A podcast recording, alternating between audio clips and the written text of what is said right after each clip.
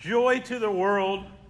The Lord is come. Let earth receive her King. Today we're talking about joy. And Christmas is supposed to be a season of joy. When you look around the world, do you see a lot of joy? Actually, we, we, we also, there's another song that talks about Christmas being full of cheer. A lot of Christmas cheer out there. Seems like a lot of Christmas fear. That's what it seems like. Seems like a lot of people actually spending a lot of money, even as we're really worried about the economy. I mean, there's like, like a nervousness out there as we approach Christmas. What about a lot of Christians? You, if, if you were to describe a lot of Christians, would the first word that comes to your mouth be joy? A lot of churches, you say, oh, that's a real joyful place. No, joy, joy is not only a struggle sometimes in our culture, I think for a lot of Christians it's a struggle. It's not the word that we tend to think of when we think of Christians and of churches. So we've been, we've been talking about the, these words of Advent hope and peace, and we're going to talk next week about love, but we're talking today about joy. So, so I was interested how does the world think about joy. What's the definition of joy according to the world? So I did what we all do. I Googled it. Okay? And on your notes, I gave you Google's definition of joy it is a feeling of great pleasure and happiness. Pleasure and happiness. Feeling. That's how Google, that's how the world defines joy. But I also found in my travels through joy this week, I thinking a lot about joy, a quote by C.S. Lewis. I gave you a little more of the quote there but, but the, the big idea was he wrote a lot about joy, particularly after uh, his wife died. He wrote a, a lot about joy. And uh, he says specifically that joy needs to be distinguished from happiness and pleasure. And I found that really interesting that here's C.S. Lewis saying, joy is not happiness or pleasure. And here's Google saying, you know what it is? It's a feeling of happiness and pleasure. Okay? C.S. Lewis and Google have very different understandings of joy, and I think C.S. Lewis is getting it right here. So let's, let's wrestle Lewis versus Google. Let's think about what we think about joy. What is a biblical understanding of joy? It turns out joy is a little hard to define because joy is really multifaceted. There's a lot of elements to it. It's sort of a, of a concoction of lots of feelings, lots of things going on. To get started, let's remember where we've been. We talked about hope. What we said was hope was eternal security. I trust that God has the end of the story. The last few chapters are written so I can actually trust in the moment and what God's got going on. It's a security now when I think about how the story ends. And we said peace. Peace is shalom. It's, it's this sort of wholeness. That's what the word shalom really means. Peace, whole, put together. Was that it's like a cake where nothing's been cut and no pieces are missing. If your life is at peace, everything's where it should be. Okay? So, of course, there's no wars. Of course, you have inner peace because everything's where it should be. Joy, then, is sort of the, the extension of hope and peace. So, when you have this sense of hope, when you have this sense of peace, it allows you to have joy. Sort of a, a yeah, maybe happiness the ability to smile, the ability to laugh, the ability to sort of roll with the punches. It's a positive outlook, a sense of cheer that I'm going to enjoy this life, even if it's hard. I'm going to, I'm going to get some joy out of it. So, so what do, how do we want to think about this? Well, here's a couple metaphors that maybe can help you out. Okay, because joy is definitely tied in the scriptures to the, knowing the end of the story right? I know where the end of the story is, which means I, no matter what happens, I know God's got it.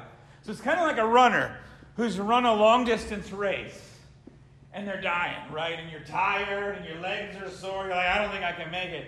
And then off in the distance, you see the finish line. You're like, okay, I can make it. Right? There's this kind of a surge of energy, of positivity. I'm almost there. Now, I look around in this crowd, there's not that many runners. So let me give you another metaphor. Um, another metaphor could be have you ever been on a long trip?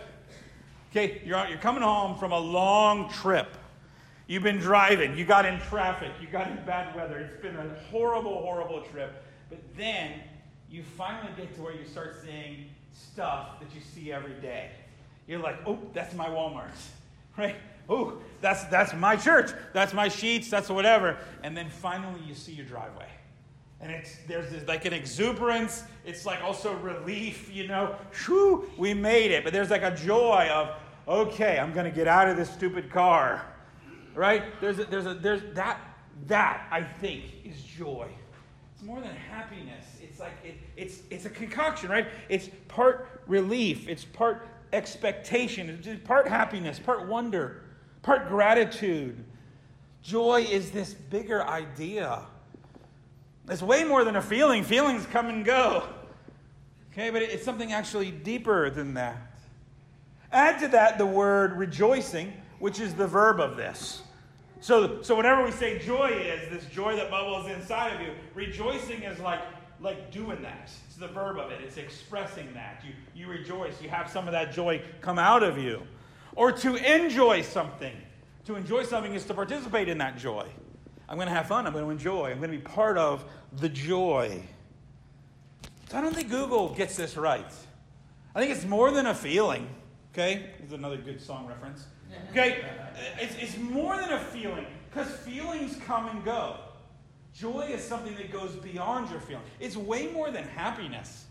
Okay? Because sometimes you're happy, sometimes you're not. Sometimes joy can be kind of hard. And it's way more than pleasure. That could be a whole sermon in and of itself. I mean, pleasure is normally the stuff that we try to we use to try to get temporary joy. But a lot of times when we try to seek pleasure, it actually is stuff that in the long run is going to rob us of joy. Okay, it's like fake joy. It's like temporary, quick joy. It's like a shot of joy, and then I can move on. But, but real joy is much deeper than pleasure can ever get you to. So, with this admittedly vague definition of joy, I want to make some reflections now. Let's talk, let's, let's look at how joy works in the Bible. And this is why I gave you a note sheet. Because on Friday, I kind of realized I have like nine points of this, and nobody's going to remember nine points. And I'm going to be hitting a bunch of scriptures that I'm going to be hitting kind of fast, but I thought if you had it, then you could look some of these things up later. So let me just say a few things about joy, some insights, biblical insights into joy. Number one, God is the source of your joy. Real joy comes from God. Psalm 16:11 says, "In your presence there is fullness of joy." Okay, joy comes from God. Now you can find joy in a lot of things. How many of you have a friend that brings you a lot of joy? You're like, "Well, when I hang out with so and so, that's fun. That's joy." Okay? When I do this, I have Yeah, of course. But but what's happening there is normally they're reflecting something of God that you desire in God. Okay? There's something about what you actually need from God that you get from something else. It's a reflection of God giving you joy. Number two, biblically, joy fills you. Joy fills you. Psalm 4 7. You have put more joy in my heart than they have when their grain and wine abounds. Okay? So God's God's, God's joy that He fills you with is better than a party. It's better than a bunch of wine. Wine's temporary. The joy of God that He fills you with is long. We know this, right? How many of you remember this song? I've got the joy, joy, joy, joy down in my heart. Where? Down in my heart. I, knew, I was hoping somebody would do it. Where? Yeah, down in my heart, I've got this joy. Okay, so, so here's what happened God is really the source of joy. Even the things in life that I get joy from are God giving me joy through those things. And what God does is fill us, fills our hearts with joy. Now, Paul then says that joy, number three, is one of the fruit of the Spirit. Joy is one of the fruit of the Spirit. Okay? So when Paul's talking about the fruit of the Spirit, he's saying if the Spirit is within you, you should be producing these things. He says love, joy, peace, patience, goodness. Joy is one of the fruits. What's the purpose of fruit? To enjoy and to nourish. And the fruit of the Spirit are really about you producing things in your life that other people can benefit from. Okay, that other people can feel the, the joy, the love that you have Okay? So there's this interesting dynamic that's happening. And it, it, it, let's add number four. Joy needs to be expressed. Joy needs to be expressed. Psalm 100 commands us make a joyful noise to the Lord, all the earth. Philippians 4 4, rejoice in the Lord always. Again, I say, rejoice. So Paul says it twice, just in case you missed it the first time. You're supposed to joy, to, to, to express joy. Sing it, smile it, say it. However, you express joy. Smile, laugh. Those things are all like joy. So here's what should happen in your life joy comes in and joy goes out. Right? God is filling you with joy. And then you should be living a life that's showing joy and then it's coming out in different ways. You're rejoicing, you're producing joy, you're giving joy to other people. Joy in, joy out. Okay? To use, to use a metaphor, it's like food. I have food that comes in, and I have food that comes out, right? So here's the thing. Here's the thing. I use that metaphor, and I'm sorry for the metaphor, but I think it really is important. Okay? Because if you've ever had problems with food in or food out, everything shuts down. Okay? Food has to flow. And joy is like that. There's a flow, there's a cycle to joy. And if you're never expressing joy, okay, it, it, that's not good. Okay? If you're not bringing joy in, it's not good. Joy is meant to flow. It's a cycle. You filled with it, you let it out. You filled with it, you let it out. You stop letting it out, you're going to stop being filled with it. You stop getting full of it, you're not going to be able to let it out. Joy is a cycle, it flows. Part of why that flows is because joy is healing. Number five, joy is healing. You should read this psalm later. Let me read the whole thing. I'm just giving you a couple of verses. Let me hear joy and gladness. Let the bones that you have broken rejoice. Create in me a clean heart, O Lord, and renew a right spirit within me. Restore to me the joy of your salvation and uphold me with a willing spirit. So here the psalmist actually takes the word joy and connects it to healing. Like healing where your broken bones are. Okay, how many of you, you you've been injured, right? Been through a real sickness? Not a real joyful season, right? Okay, joy gets robbed in the pains that we have in this world. A part of what happens is if you want to know a sign that you're getting healthier, it's when you can start smiling again. Okay, but I think the psalm is actually saying more than that. That joy is not just a sign of healing, joy is actually a means of healing. Okay? There's an old saying that says laughter is what? The best medicine. It's probably not true, right? Like sometimes medicine is the best medicine, but laughter is a pretty good medicine, right? Joy. Joy can actually heal you in some ways. It's not just a sign of healing, it's actually a means of healing. This is important because this is all through the scriptures. Number six, joy is connected to trials. Joy is connected to trials. Often, when we think of joy as like a feeling of happiness and pleasure, like Google does, we think, well, then, uh, then joy is the absence of trials. That's not biblical joy. Joy is actually tied to trials in the Bible. James says, Count it all joy, my brothers, when you meet trials of many kinds. Okay? How many of you, you face trials, you're like, yes, good. I'm going to enjoy this. Right? No, listen, this is important. I think James, that some translations don't say count it, it actually says consider it. Consider it pure joy, some translations say. I think you actually have to make a choice. And James is saying you have to count it, you have to consider it. You have to make a choice. You have to look at the pains, look at the trials of this world, and say, okay, I choose joy. Okay, I'm going to count it as joy. If I'm facing something really hard, I'm going to count it as joy. Other people wouldn't count it that way. I'm going to count it that way.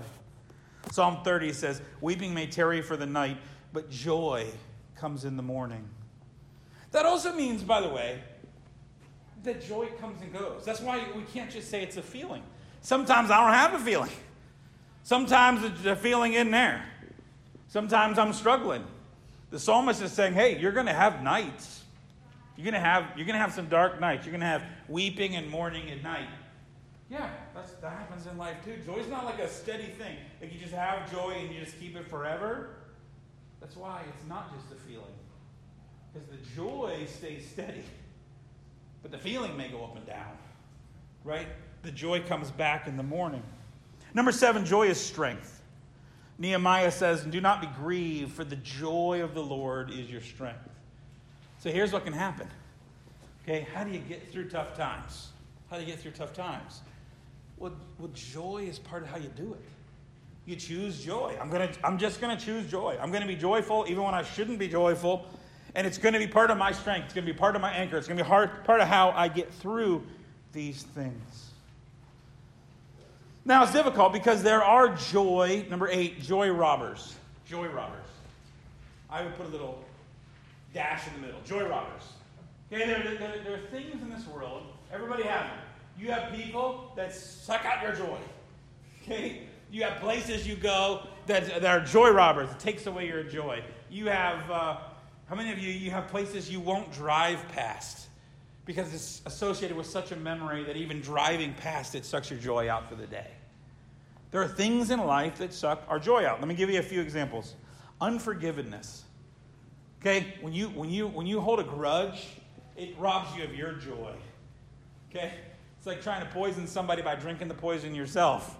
You, you take away your own joy. Bitterness, bitterness, pain, physical pain, but also emotional pain robs you of your joy. If you've ever been through something, you, you know, a couple, uh, about a month ago, I had a tooth issue. It got all infected, and then I had to get it out, and then it was all sore. And um, I wasn't smiling that much. It hurt. It hurt to smile. Okay, I wasn't laughing that much. It, it didn't, right? Pain can rob you of your joy. Grief in many ways, grief is a, grief is a battle of joy. Okay, it's, it's, it's hard at a funeral to both be sad and to have joy and gratitude. And that is exactly the battle we're supposed to have in grief. Being right. I know plenty of people who are really self righteous. People who are really self righteous, uh, this could be probably a sermon on its own. People who are really self righteous, they tend to have one issue that they're really right about. They don't really care about a lot of other issues, but this one I'm right on. And they are like they're like warriors for this one issue. And everybody else should get in line with this one issue. And they, they, they get self righteous. And what I notice is those people who are self righteous about one issue are very rarely full of joy. Very rarely full of joy. Self righteousness robs you of your joy. Abuse. Sometimes you're in relationships that actually take away your joy, where someone is actively taking it away. Mental health can do that too. Some people, some people have mental mental health issues where chemically joy is difficult. That's just how that is. So there are all these joy robbers, but there are also joy builders. Joy builders. It's number nine. Joy builders. How many of you have people where you're like, oh, I love being around so and so? Oh, oh, I love being around so and so. I love when we all get together. I love when I do this activity. I love when I'm in this place. There are these things that bring you joy. And part of the secret to life is trying to get away from joy robbers and lean into your joy givers, your joy builders. Now, sometimes you can't. Sometimes you're like, you know what robs me of joy is my job. like, okay. Sometimes you got to go back and you got to count it joy. Sometimes you got to go consider it. You got to go rethink how you approach it. Or sometimes you just need a new job. Right? Christmas is a joy building season, I think. Again, for some people it's blue. For some people there's some challenges. For some reason, for some people there are things going on at Christmas that are robbing you of your joy. I get that. But Christmas is, is an invitation to be joyful. It's all over the Christmas story. I gave you the examples. You can look this up, but there's four times in the Christmas stories where joy is specifically mentioned. Number one is the angel to Zechariah.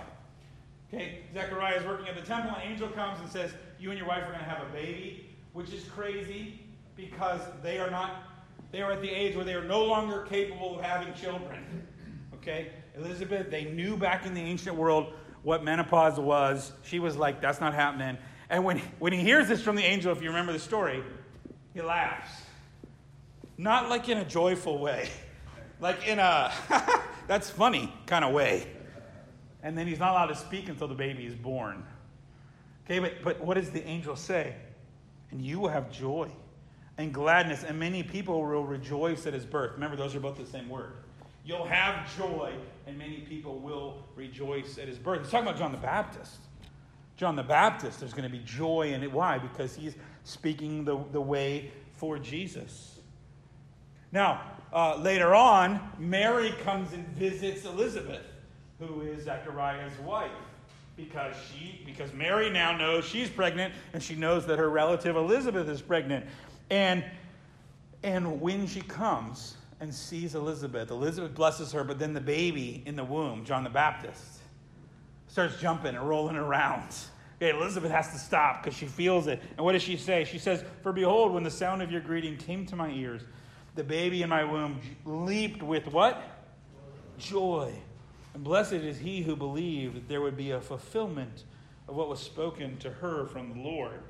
So the baby, how does he respond? With joy. The angels say to the shepherds, Fear not, for behold, I bring you good news of great what? Joy that will be for all people. The angel's saying, hey, you know what? A big, the, angel starts with this. You know what this baby's bringing? Joy. And then when the wise men see the star, when they saw the star, they rejoiced exceedingly with great joy. Isn't that a weird phrase? Like, just think about that for a second. They rejoiced exceedingly with great joy. It's in Greek. It's even weird, weirder because it's the same word. So they, they basically they they joyed, they rejoiced with joy and the word is like mega exceeded. It's actually the Greek mega.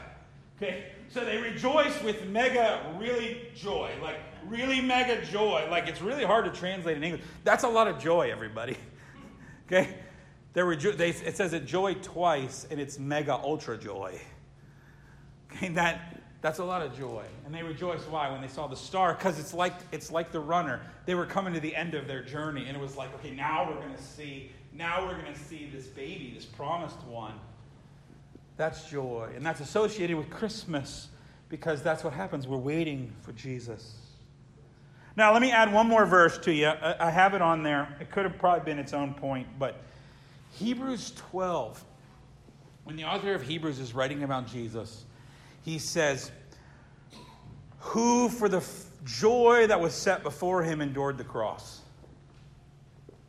for the joy that was set before him endured the cross. And this is a really interesting phrase to me. It means the cross is joy for Jesus. There's a joy, there's something he's pursuing, he's got to go over the cross to be on mission, to do whatever he came to do. This tells me something else about joy that sometimes joy comes not from avoiding pain, but heading right towards it for something bigger. There's a joy, and a lot of people don't ever experience this joy. There's a joy that comes when you say, okay, that's really big. I'm going to write a book. I'm going to start a business. I'm going to start an organization that's going to help kids. I'm going to do something big. And I'm, it's going to be hard. I'm not sure I can do it. I'm going to have to endure to get it. But there's a joy that comes in pursuing something that's really, really difficult. A lot of Christians will never experience that joy, but I would challenge you the way of Jesus is one where you endure something for something bigger. So, to end, let me just give you a little joy inventory. There's a little, little task. You can use these questions to maybe think through. How joyful are you? How much do you smile? How much do you smile? How much do you laugh? Hey, how quickly do you get frustrated? Are other people lightened and brightened because you're around? Right? Are they lightened and brightened because you're around? How quickly do you get angry? How quickly do you get angry? How quickly are you overwhelmed? How much do you talk about your pains and wounds? This is a big one. People who are really joyful, yeah, they've got pains. They're not talking about them all the time. Okay? Joy means I'm talking about other things, not just my pains. How can you feel more joy? Well, here's some questions. What brings you joy? Lean into those.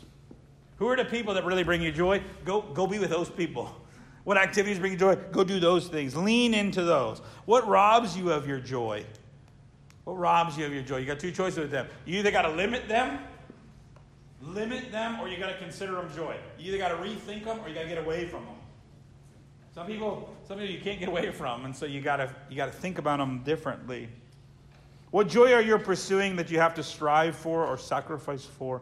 And what are you doing to be close to Jesus so that you can be filled with joy? I think those are just some helpful things as we head towards Christmas to think about whether we are living lives of really true joy. And of course, we could, we could, we could sing a lot of different songs, but the song we have to sing after this one is Joy to the World. Let's stand together.